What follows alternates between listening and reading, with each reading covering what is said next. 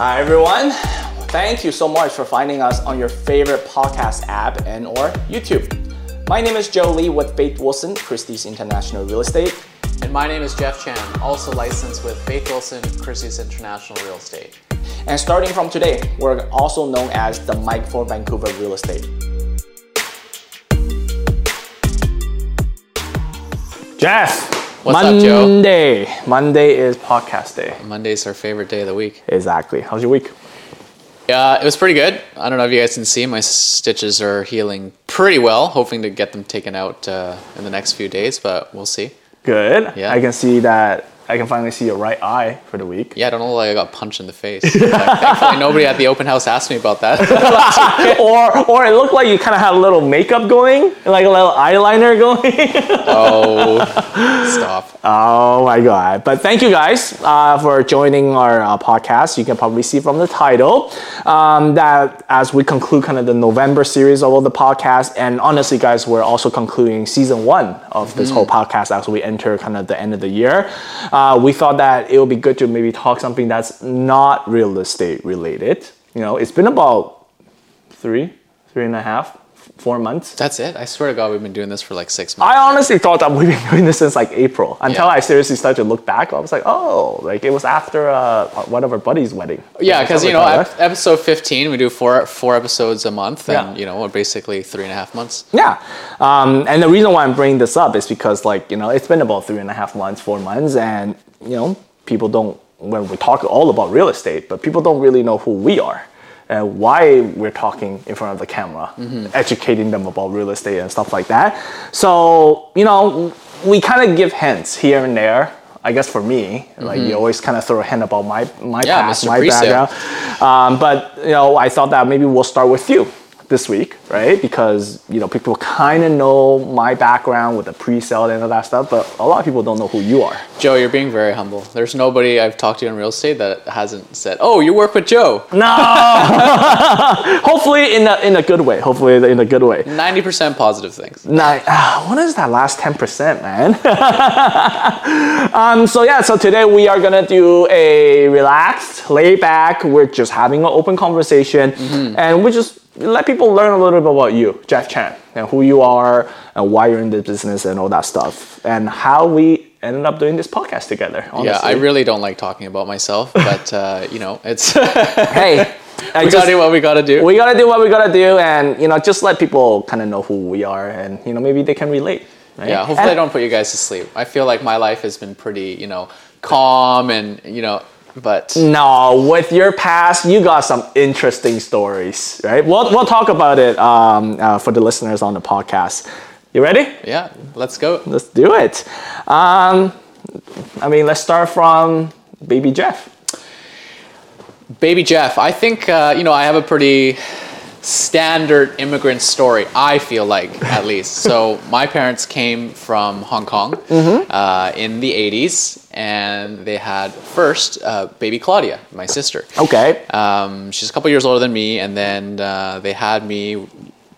You know, my grandparents came over. They basically took care of me and my sister while my parents had to go work. So, like many immigrants, we were like working class, and um, I went to school both in Richmond uh, and in Vancouver. I graduated from um, Prince of Wales, and uh, after that, went into the working world. And here we are today. I think my my childhood was relatively mundane. You know, I spend mornings watching uh, Fox Kids TV, watching Pokemon. You know, when Ash Ketchum finally won the world championship the other week, uh, definitely.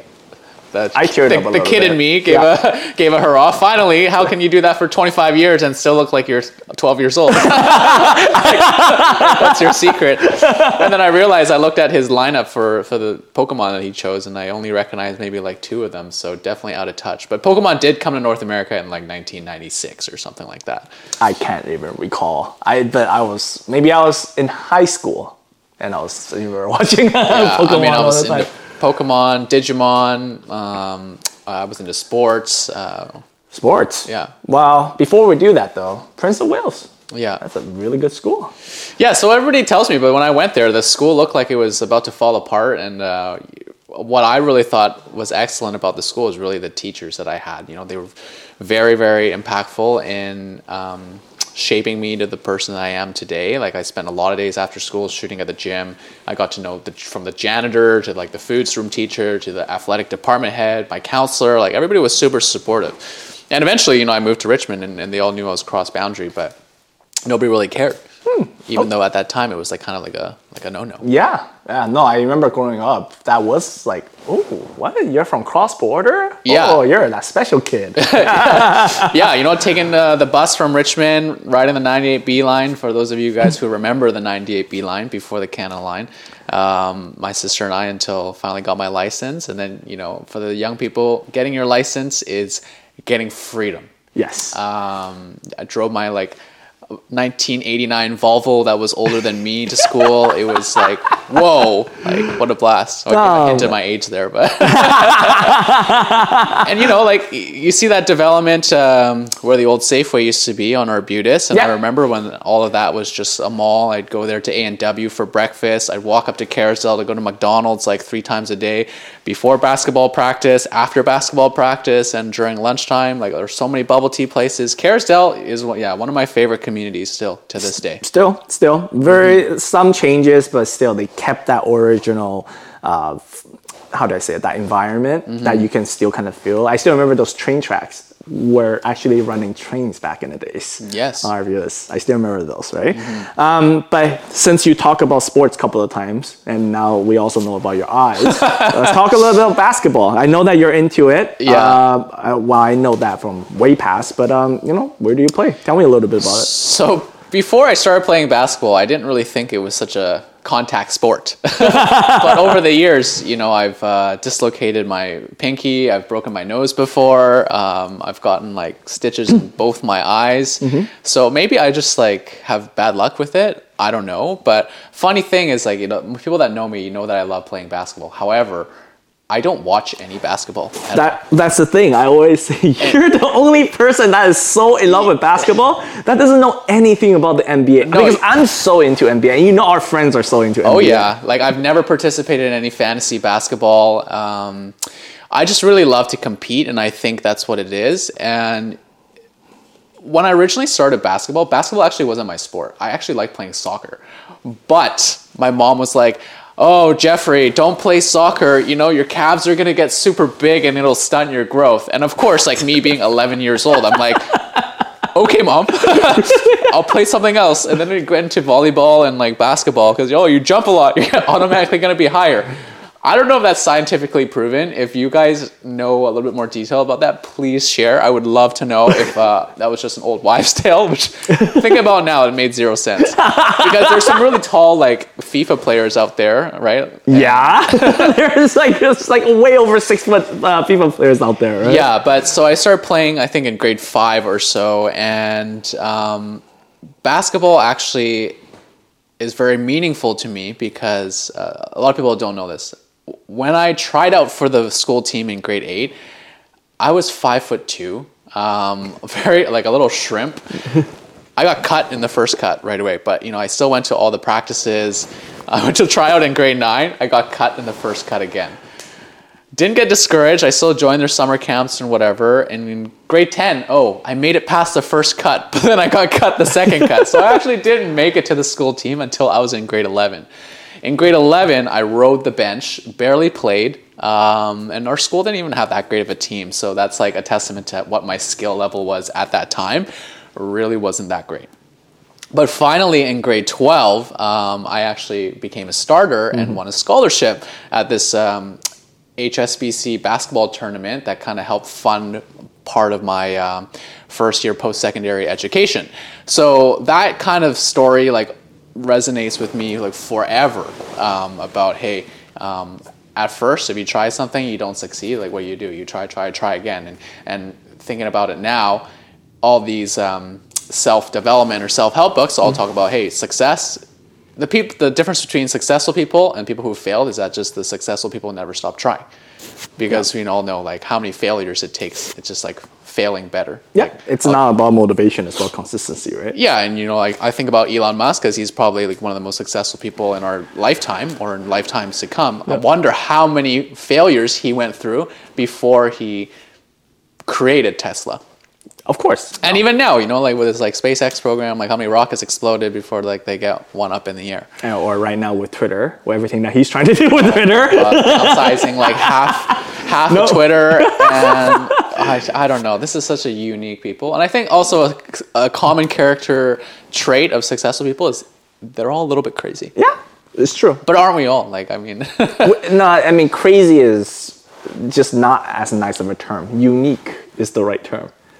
Individualism, eccentric. eccentric. There you go. Okay. But you know, where do I play now? You know, I uh, I I play in a couple different men's leagues. There's this place called Union Gym um, on Mitchell Island where all the junkyards are. There's a lot of people that play there now. Hmm. I've been a member of the Richmond Oval since they opened in like 2009. when they're charging twenty dollars a month for a membership No, the first one was uh, 60 days for $60. I still remember that promotion. So it was $30 a month. Now, I think it's at $72 a month or something like that. that is inflation at its core. Yeah. So basketball, I love playing. I love competing. I love exercising. Um, to me, that's like kind of my safe space and like my way of meditating uh, outside of like you know sitting sitting silently. But I mean, I'll just add on for most listeners, you know, you know, I, I'm 37 and, and we our my friends are all around the same age. And when we're talking about basketball, like when Jeffrey's talking about basketball and when I'm talking about basketball, it's like two different basketballs. When I'm saying, oh, let's play basketball, it's like half court, three on three. You're barely trying because you don't want to pull a muscle. you don't want to tore your Achilles. Sorry, Eric. and like yeah, but your basketball, that like I remember the one time I need to go pick up something I want to drive to. It's like full court, full contact, people just running back and forth as if you are playing an NBA game, which blows my mind because I'm like, how are you still moving at this Hey. rate? health is wealth, and I think if you really put the time into like your personal fitness, which I know you have in preparation of your Hawaii trip, you'd be surprised at the result. Yeah, I mean, it's true. It's true. Just I don't know. Just I'm hearing everything around me about how my friend tried to play basketball again. Yeah. One person gets hurt, another person gets hurt. Hey, if you guys want to see a video of uh, Joe and I playing one on one in basketball, let us know. Maybe we'll do one. What? okay, well, that's baby Jeff, I guess, Yeah. right? Now let's move on to adult Jeff. You know, what what was Jeff before real estate? I, I know like, you know, you work in the restaurant business, Yeah. but you know, share some stories with our listeners. Wow. Okay, so most people know me as Jeff from Cactus Club. Okay, uh, I, I worked for them for 10 and a half years. Uh, I think I spent 13 years total in the restaurant industry. I've worked for like another very prominent restaurant franchise. Um, I think when I first started, I was in grade 12. And my friend's mom was like, hey, uh, Michael's going to go apply for um, a part time job for the summer. Why don't you go with him? And back then, yeah, this was in 2008. So the same time that you started real estate. Yes. And I went to this place. I was like, oh, never worked in a restaurant before. Hmm, what is this? Oh, they were going to pay me $12 an hour to be a dishwasher? I was like, hell yes. That's like the most I've ever gotten paid. I think minimum wage was like $8 or something like that Yep. at the time. I had never even been to a cactus club. Not even the one on number three road in Richmond, that, that dinky one before it got torn down. So I was like super excited, super gung ho. I walked into this restaurant. I was like, wow, this place is massive. It's like two floors. I think it was like two, 300 seats or something like that. And um, slowly worked my way from a dishwasher. I worked every single position in a restaurant, like all the way in back of house all the way up to like front of house as a general manager. So I've served, I've managed, I've bartended, I was a busser, I was a line cook, a prep cook. Wow.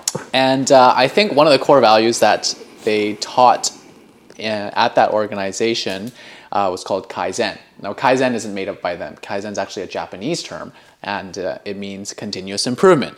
So when they were talking about this uh, core value, it really resonated with my experience with basketball.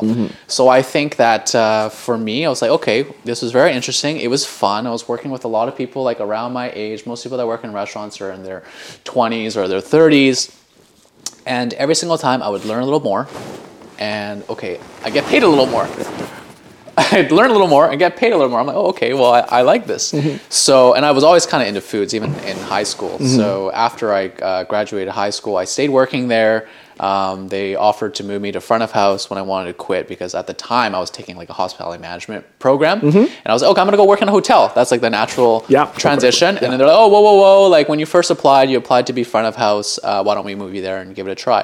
Boom! Another like six years after that, just really suckered me in. But it was a great time. Like since then, I've worked seven different locations. Uh, wow, it, it was amazing. Well, you said 12 years total in restaurant? Uh, yeah, twelve or thirteen years 12, total. 13? Well, there's got to be some stories that you can share. let's start with fun, uh, let's start with some funny stories. Um, a funny story. Okay, well, one time I was working at a location uh, in downtown, and it was crazy busy lunch rush. Like you guys have been, everyone's been to a busy restaurant. You know, there's a lineup at the door. There's like a half hour wait list, whatever. And there was a group of people that I could clearly know, know that they were here on a work lunch. Um, there was a five of them, and me, I was managing at the time, and I was uh, carrying four burgers on one plate, um, plus or one tray, sorry, uh, plus a large salad in another. And literally ten steps before I get to the table, I trip, and the whole thing comes crashing down on the floor. I look up. The entire table looks at me. Of course, they knew that that was their food. I make a U-turn. I run back to the kitchen. And I say, "Chef, I'm so sorry. I dropped this." And he's like, I could tell that he was like kind of inside, probably like, oh, "WTF? Are you doing, Jeff?" But he's like, "Okay, no problem. What do you need?" And then I like refired it. But that was like kind of like a, "Oh shoot," you know. Don't bite off more than you can chew. You're trying to be a hero, get all the food out at once because they're already waiting like half an hour. I would say that that's kind of like a funny story, and there's a lot of stories like that. So I think working in a restaurant, you're constantly putting out fires, and I think for the people who haven't worked um, in a restaurant before, hopefully I can like shed a little light on it. Like literally every single day, it's like you're going to battle. You suit up in your uniform, you get the restaurant ready, so you're like getting all your weapons. Um, doors open, okay, boom, you're going to battle. When I worked at this one location for four and a half years, it was like clockwork. Doors open at 11, restaurants fills at 11.30. We do one flip at 1, Yeah. And then one flip again at 2.30. Boom. And in that time, we're literally serving over a thousand people. And this was in like 2008, during the global economic crisis. Yeah. And this restaurant was still flourishing. Imagine the amount of planning, um, the teamwork involved, the communication, the systems that we have in place. That was honestly like one of my biggest takeaways. It was like, wow, this is like a very well oiled machine. Mm-hmm. But I've also seen it like when it was like in a disaster zone where like people forget to cook their fries or like things are coming up at different times. Like it's literally like a I'm sorry to say, but it's like, it's a shit show, like Yeah. in the kitchen, mm-hmm. and not even only in the kitchen, like even in the bar. Like I have one story here where it was Pride weekend. Okay. There was uh, a bartender that called in sick, or and there was some scheduling issue too. I was literally standing as a as a manager again, side by side, shoulder to shoulder with a guy in the in the bar well, making drinks nonstop for four hours because people just wouldn't stop. Wait, but do you know how to make the drinks? But, Yep. Oh, okay. I was trained as a bartender and like yeah, so I was literally doing it side by side for four and a half hours. Not only that, halfway through, a server comes up to me and says, "Jeff, um, a customer just told me two people walked in the bathroom and they're having sex." And I was like, "Wow." What? okay. Yeah, this is exactly what I want to deal with right now. But I couldn't, like, my hands are tied. Like, the chit rail of all the bills, there's like taller than you and me. I could, like, loop it around myself. So, of course, I had to prioritize, like, serving all these people first. And then, as soon as it, like, subsided a little bit, I went to uh, the office to try and figure out who it was. And I looked at the camera. And as I turn on the camera, live feed, two more people are walking towards the washroom. Of course, when two people walk into uh, a washroom together that are opposite sex, I can generally make an assumption of what's going to happen. I literally stormed out of the office, ran up to them, and I'm like, "This is not your house. Get out of here right now." And then they just kind of like the, the the lady kind of looked like a little sheepish, and the, the guy just like walked out and just super proud and Super proud. I I don't know, but like that stuff happens pretty often. It's not the first time that like I had to deter a situation like that. okay, I have to cut it. I have follow-up questions to Yeah. this. I'm pretty sure our listeners does as well. First of all, lunch? It was lunchtime, yes, broad daylight. So it was probably like two o'clock or three o'clock on the afternoon because uh, the Pride Parade's usually on Sunday, so I definitely remember it was Sunday. I remember exactly the couple people I was working with too. Like I will never forget that that was like one of the craziest things I had to deal with. I mean, over time, like there's been other crazy things too. I've been, had racial slurs thrown at me. I've had people threaten me. I've actually had people hit me before. I mean, I could go on and on. Like this story here, someone actually hit me in the face, um, but I because she refused to pay for her bill, she spat on me, and I called the police and they detained her. And at the end, they asked me if I wanted to press charges on them. I said no. They wrote me a letter actually, and she was very apologetic. She says, I think I did that to you because that's how my husband abused me in the past. So she was very, very sorry. I think she actually needed some maybe psychiatric help. Yeah. Nope. So I just said, you know, please just get her the help that she needs. I don't want to press charges because what's that going to do? You incarcerate someone, then they're just going to feel even worse about themselves. Uh, at least you called the cops. I'll share like I think I told you this story too. As I got spat on Yeah. in pre-sale, well, in my pre-sale days as well, If- with the lineup, with the crazy lineup. Like they just like, oh, you're so blah blah. blah, spat on me. I, I didn't even know that you could call the cops. I should have just called the cops. Oh, I had them on speed dial. Actually, I knew them quite well from working at that specific location because uh, That bad, huh? Uh, that part of downtown. It was just you get a lot of like crazy things that happen, and we've all had a wild night out in downtown, I'm sure. But uh, yeah, these were kind of crazy. But on the flip side, you know, like working in a restaurant, I truly love that experience, and I feel like that's where I grew up. These people become like your family. I had Thanksgiving dinner with the staff, like in the restaurant after we closed the restaurant. We ordered it from the Flying Pig, and we all had a meal together. When you Oh. work in a restaurant, it's like you you say goodbye to your friends' birthdays, anniversaries. You say bye to like having a social life outside the restaurant. So of course, it's natural that the people that you spend the most time with become your close friends and like your family. That's true. We're so busy like giving other people a good time, giving them an experience like that. Uh, yeah, sometimes there's not enough time for ourselves. Yeah, no, I work in a restaurant uh, for a very short period of time during uh, the economic downturn in 2008, and I, I can kind of feel like what you're talking about. But obviously, I, I wasn't at the level. I was just a dishwasher plus a cook mm-hmm. making pizzas, and I can already feel like you know what you're talking about, the different times that people come in and all that stuff, and how stressful it gets. Mm-hmm. Right. So this is actually a perfect transition, right? Yeah. Because we're taught we, we I personally know a lot of uh, realtors, real estate agents that mm-hmm. actually the past was from restaurants, hotels, what have you. Yeah. Now, now you have so much experience in you know in restaurants and stuff like that. Now, obviously, you you're you're also a real estate agent. I want to just pick your brain a little bit. Like, mm. what is it about restaurants or hotels that just makes this scale or make this jump into real estate so tra- smooth? Right? Is, is there, there's to be some skills that's transferable here. Like in your Yeah. case, what is it? Like I, I, I work as a chef at a restaurant, so I, I don't know. Yeah. I don't know what, what the front people had to deal with. I know some crazy stuff because people tell me all the time, right? but I want to hear from your side. Like, what do you think is transferable? Uh, I think there's a, a few things. And before I started working in a restaurant, I literally thought food just magically like appeared in front of you. You know, someone goes in the back, they get it, and they bring it to you, and boom, that was it. Mm-hmm. But there's actually a lot more involved in that. And I think when you're working in restaurants, you're actually working with people. And even when you work in real estate, you're working with people. People, yeah. So when you work in a restaurant, you get very, very good at um, reading a situation, reading with people, reading a person, communicating with them, uh, really listening to see what they want, uh, and sometimes what they don't want, like the nonverbal communication, and that really translates into real estate as well. It's like our job to kind of think outside the box and mm-hmm. anticipate our clients' needs mm-hmm. just like when you work in a restaurant, hey, you should be bringing someone that extra napkin before they ask. You should be topping up their waters before they ask. Those are like basic service skills mm-hmm. nowadays. And let's talk about stress. Okay, so Joe, I know through the time that I, we've known each other over a decade now, I've seen you go through, you know, some uh, peaks and valleys uh, of stress. And you know, real estate is a hyper competitive industry there's nothing quite like it. And you know, you don't make a deal, you don't get paid at the end of the day. Um, of course, the rewards can be great, but it's stressful. Negotiating with another party um, it, stressful enough. Now you throw in multiple offer situations.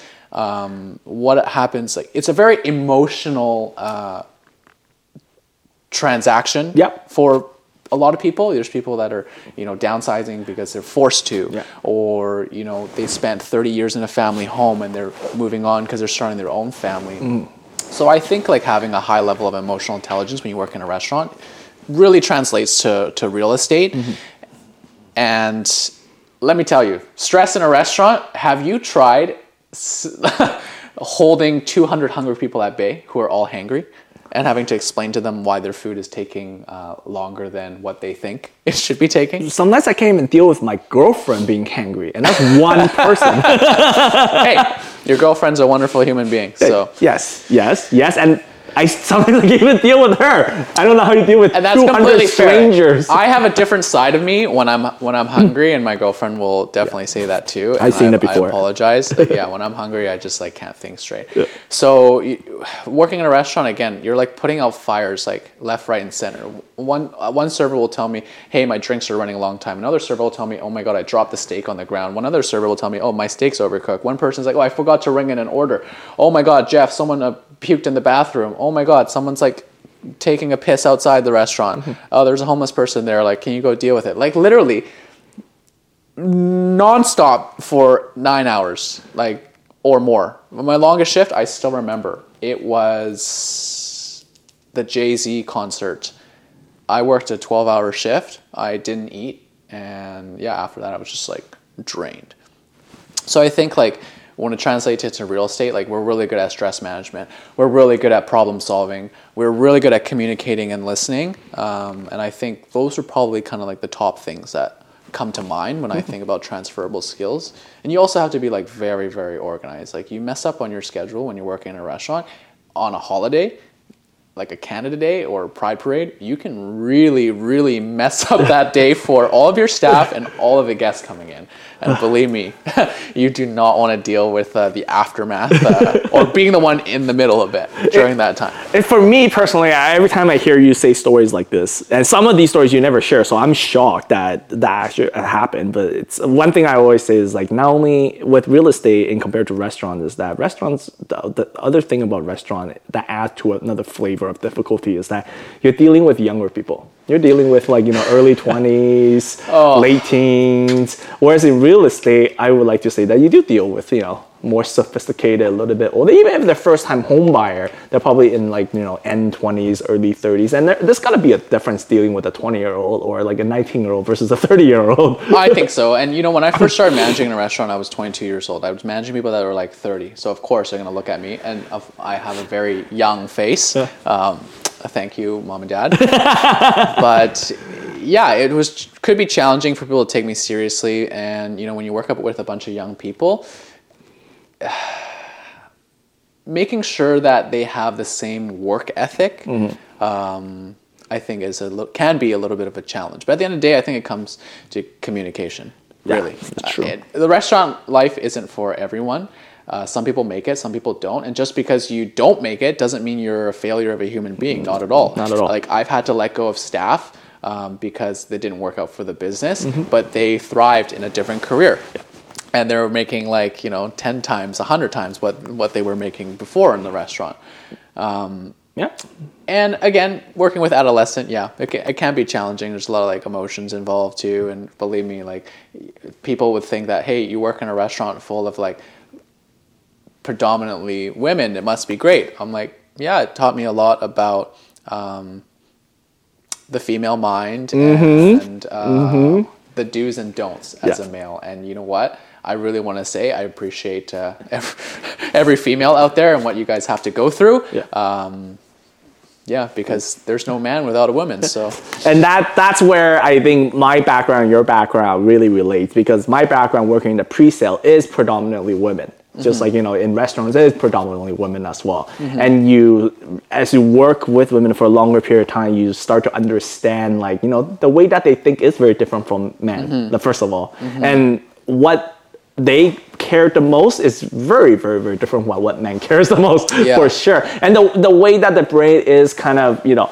how it's connected and all that stuff. Like yeah, and that's where I, I'm I would personally say I'm blessed that early into kind of my career that I just just nothing but women around me, mm-hmm. and you learn very quickly about look these are the things that worry women the most, mm-hmm. and which is I can tell you guys right now is completely different from men. It doesn't matter if you're in teens, in your 20s, in your 30s, in your 40s, all the way up to your 60s. I work with women in their 60s, and the way that they're thinking is completely different. Like what mm-hmm. worries them, what makes them happy, what triggers them, it's all very, very different. And I feel like for both of us, we're lucky because then now we know the differences and how they think and how the brain is kind of constructed. Then we could it's easier for us to kind of talk to different people. And yeah, stuff like and that, that's right? not even throwing in the layers of like cultural background, uh, past experiences. So I think the strongest skill set that I would have that relates to real estate, and I think for you too, is that we have engaged with and dealt with thousands of people uh, in our lifetime so far, which has really taught us how to properly communicate and manage those relationships. That is very, very true. Mm-hmm. And also crisis control. I mean, you, I tell this to you all the time. Your restaurant thing, it's kind of like me dealing with, you know, all that different floods that was happening to, to, to me uh, last year. While dealing with the flood, there was multiple offer situation, buyers trying to book, like just a lot of things are generally happening at the same time. So now, mm-hmm. thank you for sharing. I really understand why people from that industry would then of course make the automatic jump or you know the transition into real estate mm-hmm. I, it, it is, I can kind of see a lot of resemblance into that. So now let's get a little bit more personal. Yeah. uh, i know that you know you left you're no longer working at a restaurant. And you can now obviously you you're, you're a real estate agent. Now just share a little bit. How did you get connected with real estate being a realtor? And honestly why? Like why realtor? I know that at that time you want to you know leave the restaurant business for multiple different reasons. I know that everything was on the books for you but then you ended up wanting to become a realtor. Yeah, I think uh, real estate kind of first um, was on my radar. Is that I actually have a, an uncle and aunt who who are realtors. They actually helped my family find find their family home. okay Um, that's the very first time I had any uh, exposure to it, and I think the first time I met you actually uh, was during um, a pre-sale at a location in Metrotown. Yeah. and uh, it was through our mutual friend, and I was like, "Oh, real estate, kind of cool." Of course, at the time I was like very young, like nothing really panned out, but it was always on the back of my mind, and even throughout my restaurant career. I had an opportunity to speak to um, some local agents about the experience and what kind of uh, scared me at the time was the uh, unstable income. And you know, like at the time, I was like in my early 20s. Yep. I had a, a car payment I was like almost a grand a month in total. I don't know why I did that. okay let's talk Okay, okay, I know exactly why. Because when I was 22 and I first signed on the dotted line um, with the golden handcuffs, I got a salary as a manager. I was like, wow, I'm gonna give myself a big gift. Uh, and my uncle at the time, he uh, helped me find my first vehicle. Yes, I bought a Mercedes. like, why would a 20 year old buy a Mercedes? And it was a good deal. Don't get me wrong. I was like zero percent interest, zero down, ten grand off the the um, the base purchase price. So you never find that nowadays. And I did love that car. So, but then I was like, oh, so I don't have enough money saved, and you know the income is relatively unstable as a real estate uh, agent. So I was like, okay, I'll, I'll, I'll hold off for now. And then it was only through like COVID, I think, where I was like, hmm, okay, so I really didn't like how all these restrictions uh, affected my daily life. It was like very, very stressful time, of course, for everybody during COVID. And um, at 13 years at, in a restaurant, I was like, okay, if I don't make a leap now, I'm always gonna wonder what if. And uh, then I, re- I reached out to you again, and I was like, hey joe like can we have a conversation about this? And that's when i was ready. Like i just knew i was like hey i'm ready for something different. Mm-hmm. I know that i can always go back to a restaurant if i wanted to mm-hmm. but this was like a new challenge in my life. Just like you know i talked about the core value of kaizen and continuous improvement. And yeah okay i already worked my way all the way up to a general manager. I didn't want to open my own restaurant or at at least i don't right now maybe mm-hmm. in the future. So what's left for me in the restaurant industry Nothing. So mm-hmm. then, you know, this back on the back of my mind, this nagging feeling of like, okay, real estate, real estate, real estate. And I was like, okay, let's go take a look and, and try it out. And honestly, like, real estate is the biggest transaction in a person's life. Mm-hmm. And for those of you who have known me, like, I've always been helping other people make me very happy. Mm-hmm. I always try to go out my way to uh, lend a hand, and that's just kind of how I was raised and what I really value. So, by helping someone with the biggest purchase in their life, like what what more can I do? Yeah, no, I, I, I still remember you coming to talk to me after that project. That you, uh, I think you you texted me or I think. It, it, I wonder if it's in our WhatsApp is it, chat, It's so- a, uh, that's the thing is, was it a text or is it WhatsApp that you wanted to reach out? You'd be like, hey, you know, bro, I want to, you know, you've been in real estate for a while, kind of want to, sh- you know, talk to you. Mm-hmm. And I, I still remember that never happened. I don't think that Yeah, because you know what happened? They gave me three raises in a year. um, I was like, okay, well, I guess I'm staying. Okay, and now that you've been a realtor for almost a year, yeah. any what how has it been? Like you know, um, highlights, lowlights, funny stories. I think um, when people think about real estate, you know, you watch shows like oh, Selling Sunset and whatever on Netflix, and everyone thinks like, oh yeah, you're you're gonna be making like hundreds of thousands and millions of dollars. I never really saw it that way at all. Um, the money was just like it's just like a byproduct really. Like for me i think it's very interesting learning like how a house comes together all the different types of homes you talk about a highlight well okay well i have to thank you for this highlight because this one client that uh, joe introduced me to we saw 70 properties together in one month I'm sorry. and this was within my first month or two of getting a, officially licensed. And you know, of course, on one per side, you could look at it as, wow, what a drag! Like, how much time did it take you? Oh, and not only this, they were very comfortable with me driving them to showings. Yeah. So we visited, I think, wow, properties in downtown, in Olympic Village, in Burnaby, uh, in New West. Yep. I feel like we almost even went to Coquitlam. We did go to maybe. Coquitlam. We did. well, you did. I didn't. yeah, and honestly, I saw it as an amazing opportunity for me to see so many different properties, uh, to be exposed and around real estate in a way that I don't think any first year agent would otherwise. So, and eventually, yeah, we were able to find uh, him and his wife a home, and actually, he just reached out to us again Yeah. l- last night about um, looking for another place and potentially uh, selling one of their properties. And I mean, even from this client, they've brought us our our Maple Ridge listing. Um, that we're dealing with right now. yeah, Yeah. and I think what amazes me in the high points is like, wow, you never know like what's gonna happen Yeah. next. And all the clients that we've helped, like seeing how happy it made them is really, really like the highlight for me. Mm-hmm.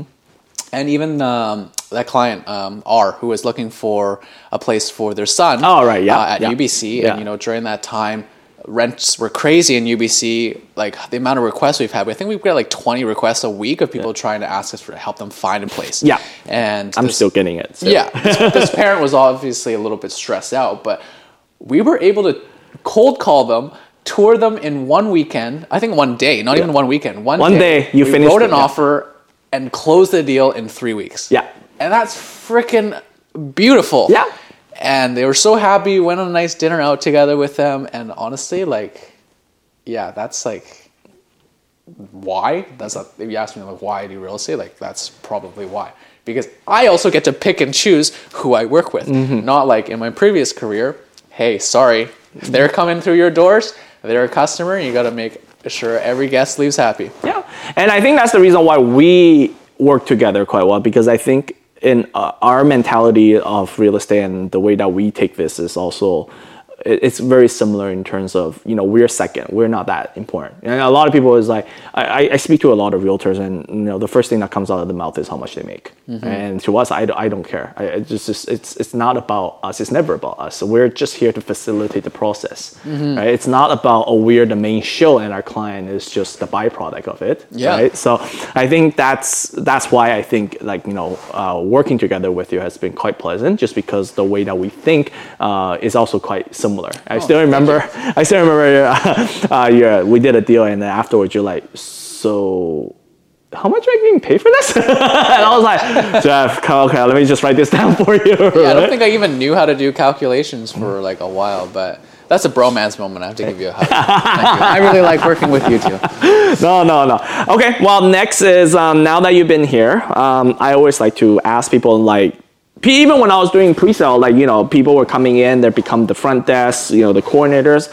The the one question I always ask them is, what exactly do you like? You know, what is that finish line for you in this mm-hmm. industry? Have you thought about it? Like, at, what I really mean by this is, at what landmark you cross, and then you're like, guys, I think I made it. Right? What is that moment for you? Because in real estate, you're right. Like everybody wants different things. You know, everybody operates, you know, as uh, their own different business. We know agents that literally wants to be top one. I know agents that literally wants to be number one, and I also have agents that's happy doing five to seven deals a year. Yeah. Like, what is it?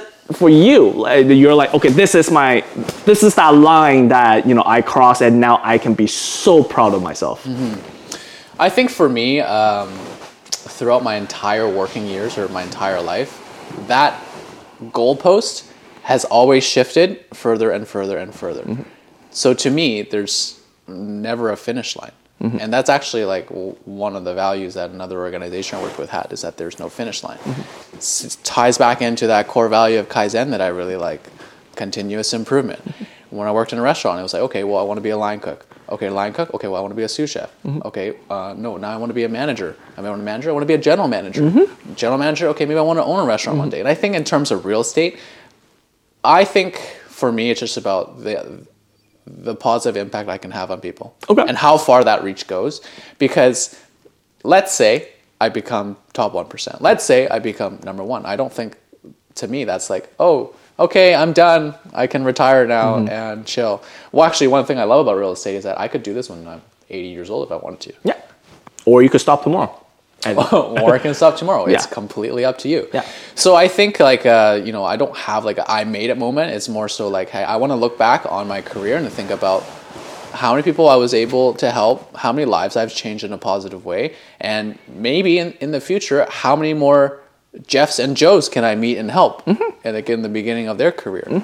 So yeah, I don't think I have an answer about like w- w- where the finish line is. okay. And, I- and the goalpost again, I can, it can keep shifting. If I, I can go down a different road. Okay, Yeah. what if we move into commercial real estate? Yeah, yeah. And then from then on, what if we get a builder's license? What if we want to get a rental license and we just want to manage rental properties? It's just like so complex but so flexible, and there's just so many different ways that um, and avenues that we can go, and which is why I don't think I'll ever be bored.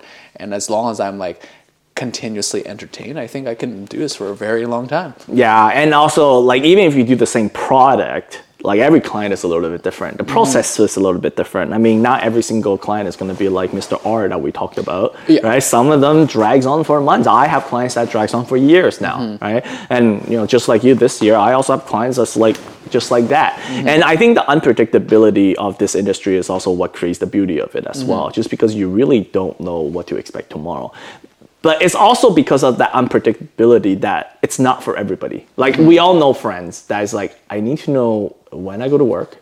I need to know exactly what's going to happen at work, and I need to know when I get off of work so I can spend time to myself and The my stability The is what they like, and yeah. the predictability. And you know, we all we, uh, we have tried to make um, that kind of person get into real estate, and they run. They, they just can't handle it because Yeah. of that unpredictability, that income that you're talking about. And trust me, like, you know, maybe the episode that comes when I share my side of the story, like, it will resonate with you because why I decided to go into pre sale has to do with income and all that stuff as well, Mm-hmm. right?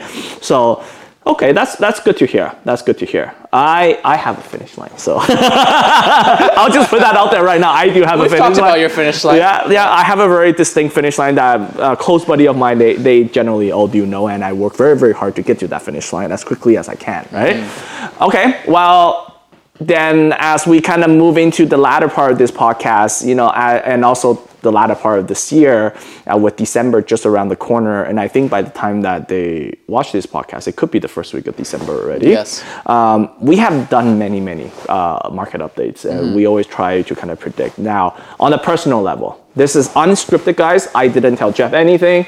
I want to know what is your true belief of what the market prediction is in 2023 with everything that we have talked about. As a reminder, Yeah. the cooling off period, the banning of the foreigners, the, uh, what is it, the, the triplex or the David, David Eby's, all that stuff, banning strata, rentals, all that stuff. Yeah, immigration, recession. immigration, rising interest rate. There's so many things that's literally on the table as we turn the calendar year.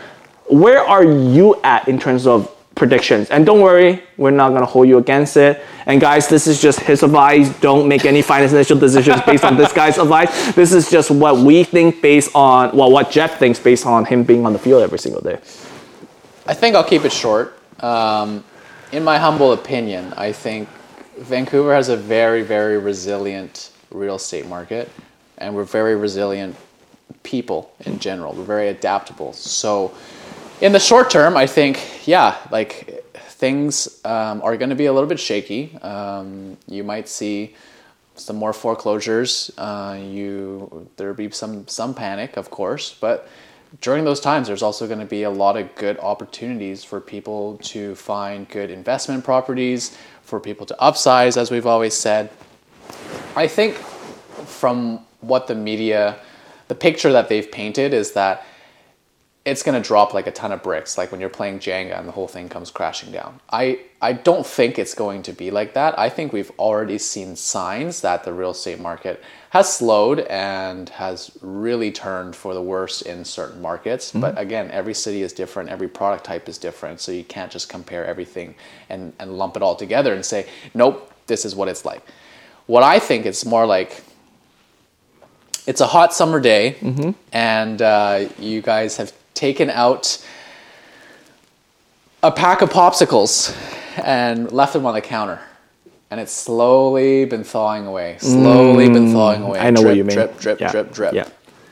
Then you remember to put it back into the freezer, and you're like, oh shit. you put it back in the freezer, and then it's gonna come back together. Yeah. As it always is. For Vancouver, especially. So you're not predicting uh, us going into the directions where some of the cities in the United States is going through right now. No, Yeah. I don't. Okay. And people can say what they want. Oh, Vancouver's just propped up uh, with inflated real estate prices, whatever. Like, I'll go back to it. Vancouver is one of the most beautiful cities on the planet. Mm-hmm. If people are going to go anywhere, they're going to come here. I'm not going to go into more details about numbers and stuff. We talk a lot about that in the market update, Mm-hmm. but my honest opinion. Maybe I'm just being a, a naive optimist, and you know what? If I am, then so be it. I, I, I, I'll, I'll reserve my opinion for, I guess, when, you know, whenever we do my version of this particular podcast. Now, let's uh, conclude the podcast here with one segment I Yeah. like. Um, I, it's called rapid fire questions. What's that? I'm just gonna compare two things. And you're gonna tell me which one you like more, uh, and then you're gonna give me one to two sentences explaining why you like that more. Okay? you get these ideas. hey, I watch enough podcasts from other stuff to have all these different ideas about different segments, different things that they do. Okay? Can you tell Joe's very intelligent? No, I'm not. I just copy other people. all right, ready? Yeah, Okay. okay. First one: uh, cardio versus weightlifting. Weightlifting. Why? it's so much more interesting and there's so many different types of weightlifting that you can do compared to cardio where i immediately think about running on a treadmill You don't like running on a treadmill? I hate running on a treadmill fun fact uh, joe used to run on the treadmill for like an hour every single day for like five days a week at the oval when i used to see him there drenched. You know, Drenched. drenched. Hey, that's how I lost my first 50 pounds back in the days. 50 people 50. Yeah, that's right. Second question: uh, Do you enjoy the cold or do you enjoy the hot? I know we talk about the fridge all the time, but a thousand percent I prefer cold over heat. I do not do well in excessive heat. When I went to Barcelona, it felt like death. I just like nonstop sweating, sweating, sweating, sweating. Because we talked about this, um, when you're cold, you can put on more layers, but when you're hot, you can't rip off that base layer of your skin. So, and I take cold showers every morning. And yeah, definitely the cold. We're very similar in this uh, in this regard. Uh, next, Western or Eastern cuisines? Western or Eastern? Are we talking like what kind of Eastern are we talking about? Are we talking about like Indian food or No, like Chinese saying. food? Chinese food, you know, it's like all over. Hawkers, if you want to. asking an immigrant that question is like telling to pick their right hand or their left hand. Like I love equal, like both of them equally. Depends on the time. But fine, I'll pick Western. Okay, okay. Um, let's focus on food. Are you a rice person or are you a congee person? Rice. You don't like congees? I like congees. Congee is basically rice and water. I hate so it's like porridge. I, I hate congee. I hate Chinese porridge. porridge. I if you guys don't know what congee is, Okay, and on a personal level, we did a whole podcast on this. On a personal level, Yeah. condos or townhouses? it depends on what stage of life you are in. For me, This a- stage right now. as a bachelor or even as like a young couple, I would pick a condo. Okay. As a family, I'd pick a townhouse. Okay. Uh, then let's quickly switch back into food. Are you a Starbucks person? Are you a bar, uh, bubble tea person? I've always thought that Starbucks is the biggest waste of money ever. Hey, Um, thanks. Hey, what? you know I hold one of this every single day. yeah, um, but only I think only really wealthy people can afford having No. Starbucks every single day. So, yeah, I think I would definitely pick bubble tea. Bubble tea used to be very cheap; it'd be like three fifty, like for bubble tea, and Starbucks would be like five six dollars for a drink. So obviously, I would pick bubble tea. I will never forget my first bubble tea experience: Dragon Ball on Oak and King Edward. That, by the way, is still around. It's still really good if you guys never tried. Um, okay, fried chicken or steak? I put this one in just for you. I used to be known as the fried chicken king. Yes, you are. I'd have Church's chicken like three, four times a week. Uh, LA chicken at least like once a week. I definitely would go for fried chicken. I Okay. think. Okay. Okay. Uh, uh, follow up question. I didn't. We didn't run this. With all these new fried chicken coming into the scenes in Vancouver, is it still Church's? For me personally, it's still Church's chicken. I don't know why. It's just So you don't like the new ones? Or like the Win- Chicko chicken Chicko or like Chirpy Hut. yeah, Um, Win Win chicken. They're okay. They're not. They're they're not bad. I also have to really tone down on the f- level of fried chicken that, that I consume because I don't want to have a heart attack bef- ever, uh, let alone before forty. So Makes sense. health Fair- is wealth. Fair enough. Fair enough. Uh, next, TikTok or Instagram Reel, or YouTube Short. I'll put them together now. Uh, the first time I heard about a YouTube short was probably about a month ago. okay. I didn't have a TikTok account until about a month ago, and I still have nothing on there. And I didn't post an Instagram reel until probably two months ago. So uh, Instagram Reel. yeah, I guess Instagram reel if I had to pick one. Oh. I'm sorry, I'm sounding like a boomer right now. You know, Instagram Reel is basically what TikTok was famous about two weeks ago. so you know, TikTok is always first, and the Instagram Reel catches on the popularity of TikTok. Thanks, Joe. no, I'm just trying to justify why I'm always on TikTok. Okay. Uh, last one: penthouse or a house, single family house. Again, it just d- depends on the stage of life that you're in. I think if I have a family uh, and we have several children together, we would probably prefer a detached home. My dream, or our dream, is actually to have a big piece of land um, and just you know have some animals there and really just detach from the city central hub You want to get off the grid? a little, a little bit. Okay. a little bit. Interesting. Interesting. Interesting. Because I really value like peace and quiet the older I get. Yeah. So I think like having a piece of land, and you know what? Maybe you can buy a piece of land right next to me, and we can still be buddies, but not too close. You know, maybe two acres away, Two acres away. or maybe six acres would be nice. You know, in Maple Ridge. Ah. I would definitely want to live there. that is a that is guys if you don't know like i would say at this point i'm to throw a plug in there if you haven't seen our listing at 11680 252nd street check out the video check out the photo. I don't care whether or not you're in the market for it. It's such a unique property. I'm just throwing that out there. Okay my answer is different from yours. Uh, you probably know my answer but it's okay. We'll reserve it for when i do this. Um, and that generally is the end of the podcast. No, thank you so much uh, for you know really sharing your background, your past to our listeners, um, and you know being able to kind of you know relate maybe to some of these listeners um, that's listening. Why don't I do this? You, um, I'm gonna let's conclude the podcast with well, you know where the camera is. You got 30 seconds. Tell people about what you want to do, how, like, you know, what's up with your life, and how do you want to promote yourself as a realtor? or, or AKA, by the way, Yeah. it's not just me. I'm pretty sure other people is, please, I would love to hear elevator pitch. My elevator pitch. 30 seconds. Wow. Camera's right there. Okay, well, before that, I want to say if you guys make it to this part of the podcast, thank you so much. Message me personally so I can extend a personal thank you. But 30 seconds, why? Um, listen, I'm young and eager to prove myself. I'm a great listener, and I will make sure that I do whatever I can to get you the property that you want or offload the property that you need to offload because I just care a lot more and I'm invested emotionally into a transaction together. And our transactions extend beyond just the transaction.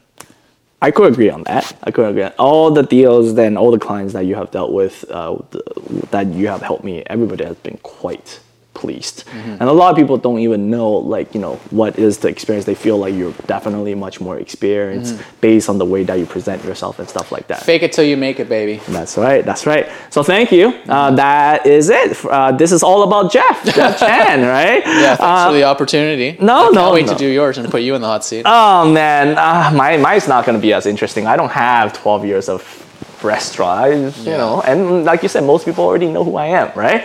Um, so, guys, thank you so much. Uh, hopefully, you guys enjoyed this whole podcast uh, all about Jeff Chan here. Um, at this point, well, you, you know what I'm gonna say. Help us with the algorithm. Uh, you know, like, subscribe, comment. You know, message Jeff uh, if you have any further questions about restaurant life and stuff like that, right? Um, so we are uh, the Mic for Vancouver Real Estate. Thank you so much, and we definitely look forward to seeing you next week with probably market update, right? Probably something a little bit more serious. Yeah. Yeah. And just so you know, guys, this is the point. I will say this again. We're probably gonna do two episodes in December, and then we're off to our little Christmas break. Uh, and maybe like a New Year break, and then we're gonna come back next year with a brand new season, and then we're gonna be doing things just a little bit more differently. So hopefully you guys like this kind of the interviewing process, as that is one of the things that we're probably gonna continue. Can't wait. Thanks, Thank guys. you guys. See you there. Bye now.